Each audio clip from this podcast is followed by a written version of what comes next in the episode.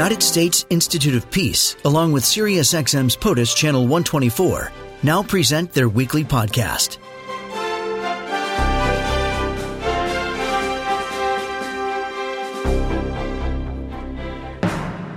Don Jensen is joining us from Washington. He is a senior advisor focusing on Russia and Europe at the U.S. Institute of Peace.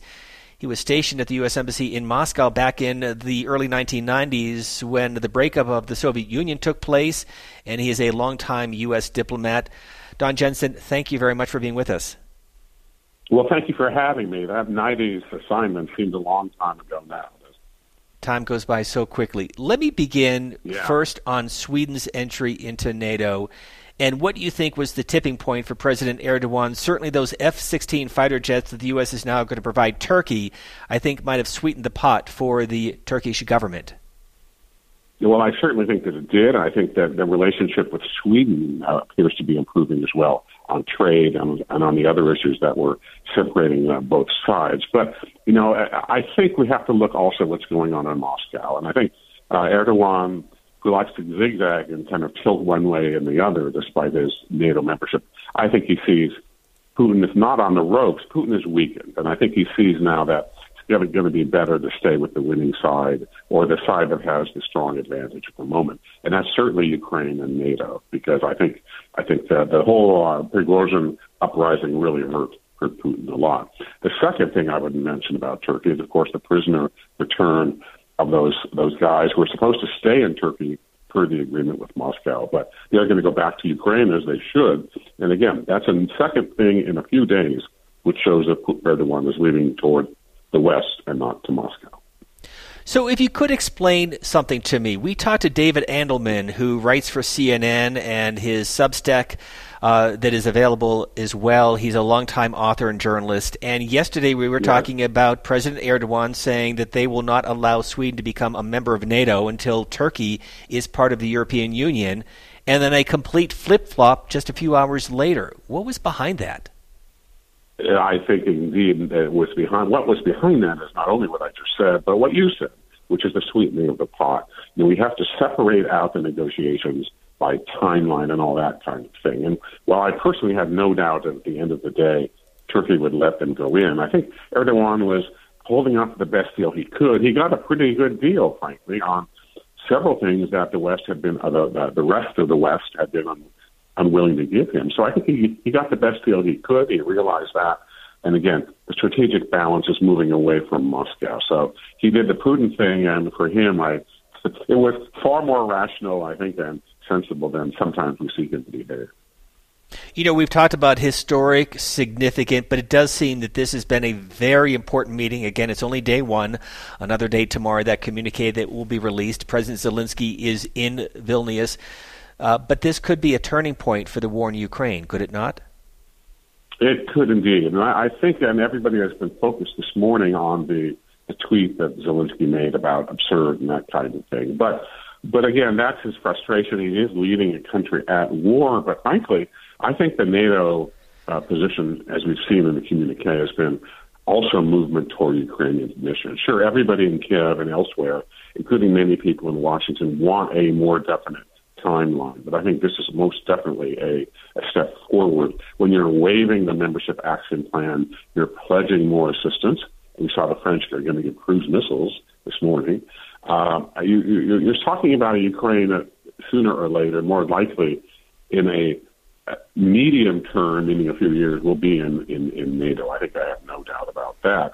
And this is just partly just the difficulty of getting 30 plus nations with different perspectives different security uh, interests all on board a common position. This is an organization, an alliance that has Hungary on the one hand, but also Estonia, and they're markedly different positions. But I think what we see in the, in the communique is not surprising. I understand the Ukrainian desire for more uh, specificity, but they're going in the right direction. I think the Ukrainians should focus on that. It's it's good for them and it will happen. Maybe next year, maybe the year after, but it will happen. In Don Jensen, just to look at the arc of all of this, because I covered the Bush White House, the George W. Bush White House, and it was the 43rd president who said, yes, it is time for Ukraine to become a member of NATO. Of course, that didn't happen then for a number of reasons, and now this war could fast track that plan. You're absolutely right. I think uh, President Bush said the right thing. I think everybody wants Ukraine and NATO. And frankly, for all the, uh, I don't want to call it squabbling, but let's say the discussion in the past few days here in Washington, everybody knows that this is going to happen at the end of the day. If you look at the public opinion polls, Americans are still strongly behind supporting Ukraine. And that was not something people expected six months or a year ago. There's no sign of the U.S. Pub- a public being tired of supporting Ukraine. It's the right thing to do, and Americans realize that. So I think this is going in the right direction. We're all sort of frustrated maybe by the the vagueness of the uh, assurance, uh, maybe the timeline, but either way, everybody knows this is going to happen. And I think when you combine this with the significantly enhanced assistance package, military assistance, that the Ukraine is going to come out of this meeting with, I think it's in large part going to be seen as a another step forward, and that's what everybody wants to see. But let me follow up on that point and again remind our listeners we're talking to Donald Jensen. He is a senior advisor focusing on Russia and Europe at the U.S. Institute of Peace, a veteran diplomat. He was in Moscow in the early 90s when the Soviet Union broke up. And over the weekend, Martha Raddatz over at ABC News traveling to Kiev and sitting down with President Zelensky. There is a small but vocal group, especially on Capitol Hill. Some Republicans saying enough is enough, no more aid to Ukraine. Again, it's not a majority, but the president of Ukraine was asked about that. What would you say to those Americans who say, we've given enough? We, we, we have our own problems. We can't continue to do that. I would like to say thank you to all Americans for what you have done. And I appreciate those who say that you've done enough. Trust me, no matter what, I appreciate help. When it comes to the word enough, well, we Ukrainians are not people known for excessive appetites. Our victory is enough for us. Honestly, when we have enough for our victory, then it will be enough. Donald Jensen, again, that through a translator, the president of Ukraine over the weekend on ABC News. He is in Lithuania on this Tuesday. Your reaction? Well, I, I, I agree with the president, and I also agree with Ms. Raddatz asking the question. I think we have to follow very closely, as I said a moment ago, the trend of U.S. public opinion. The polls were down a bit for Ukraine, but still very supportive among the U.S. Uh, U.S. voters. Maybe late spring. Now they're back up. Americans see what's going on. They see that this is not a fight just about Ukraine and Russia. This is about a fight about the security of the Western world, the European alliance, and ultimately U.S. foreign policy.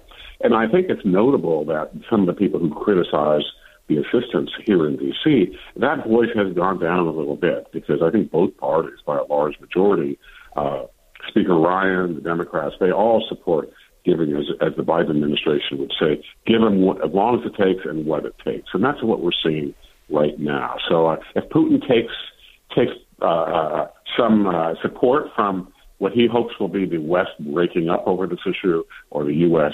becoming less supportive, there's very little evidence to support that. And I would note that the French and Germans, who a year ago everybody was worried about, and the Italian government, are all now strongly in Ukraine's corner. Bringing it around to Vilnius, this is this, these are the discussions that a large alliance, which requires unanimity, always has. And what's happening is that they've come to a consensus about Ukraine being in NATO, and it will be in NATO, even if everybody, including the president of Ukraine, doesn't always agree about some of the particular issues. We all know that this is going in the right direction, and that's as it should be which nobody could have predicted a, a, year and a half, two years ago. This, these fast-moving developments on the on the world stage. Don, I want to go back to an earlier point because you were talking about uh, the Wagner Group and Prigozhin. We do know from the reporting uh-huh. yesterday at CNN and the Washington Post that Putin met with Prigozhin back on June 29th.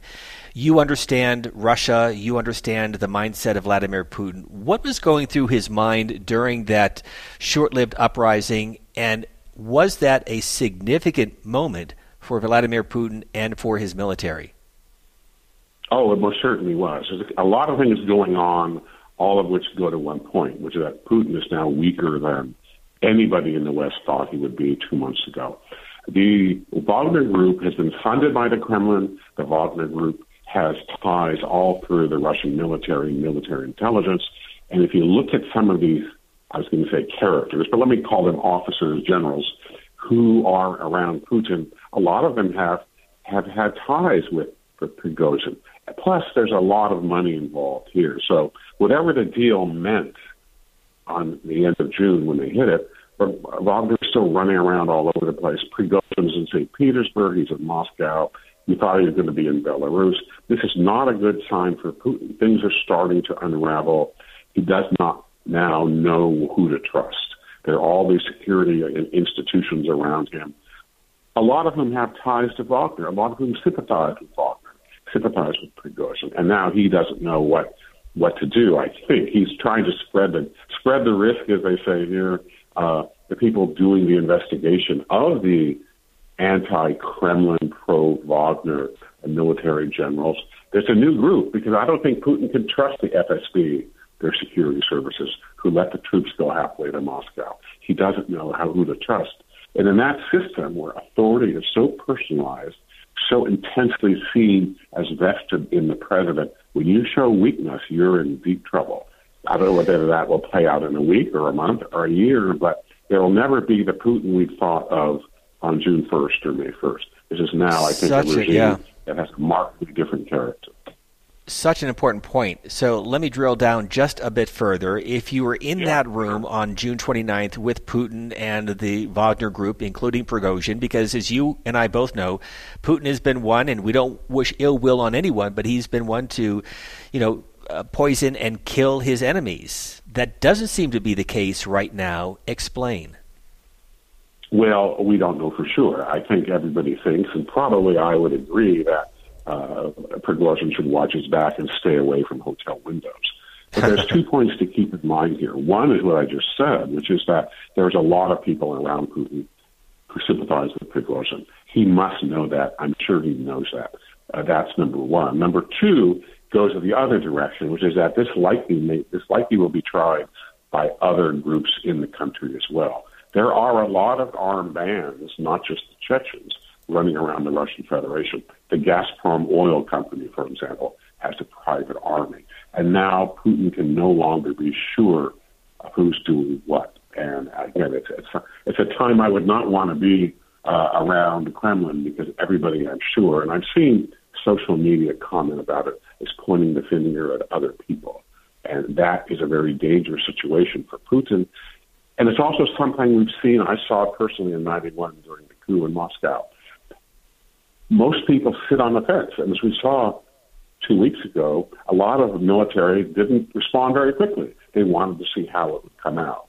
So you've got the guys conspiring around Putin with varying loyalties, varying allegiances, some uncertain, but you've got the rank and file of the military, I think, which is not really convinced that they want to go to bat. If I can use the All Star game reference, to go to bat for this guy, Putin. And that's why you see so much fog around everything, because people are readjusting, realigning, reassessing where their money is, reassessing whether their colleague can be trusted. That's all going on at once behind the scenes of a very bloody war. And of course, ultimately, this will affect the Russian performance in the field because the boys who fight for Russia in Donbass or Kherson they now know that A, when they turn around, the Russian army and the rest of it may not have their back, and B, a, a crazy bandit uh, thief who marched his guys 600 kilometers into the, into the Russian Federation. And I would remind you that in the spring, that we had numerous band raids from the Ukrainian side into Russia. So again, the message to the Russian citizen at large is well, Putin's the president, but he no longer can even guarantee our personal safety. And that's what I think the Ukrainians wanted all along by these guerrilla raids, by these attacks on oil derricks. So the whole facade of the Putin regime, which was seen to be unified under a tough guy, is now under question. And again, in Russian history and in Soviet history, and I think today, that is not going to be good for Putin in the long term. Donald Jensen, he had a seat at the table during some of the most significant negotiations involving the START Treaty and the INF. He serves as a senior advisor on Russia and Europe at the U.S. Institute of Peace. And thanks for the reminder. It is All Star Week. American League or National League? Will you be watching? I am. I'm a baseball historian and work at the Hall of Fame, and I love it. Did you I really? love it? Yeah, but I'm still getting over the uh, the guy on Cincinnati stealing home plate the other day. If that's not an antidote to excessive home run derbies, I don't know what what would be. Give me Jackie Oh. Robinson and this impressive young guy stealing home. I'll take that anytime. Hey, note to Nate Sweet. We'll have you come back on to talk baseball, not uh, foreign policy. How many times have you been to Cooperstown? Uh, I go there every year. I'm uh, active in SABR, which is the baseball research organization. I edit my own baseball magazine. And uh, about the dead ball era with tobacco chewers, and I go about once a year. I try to at least. Okay, so a lot of controversy still about why Cooperstown, the Baseball Hall of Fame, defend it if you would. well, it was certainly not invented there, but it's a wonderful, charming town, even when the weather is awful, which is very frequent. Don Jensen, hey, thanks so much for being with us. Greatly appreciate it. Appreciate your My time. pleasure. My pleasure.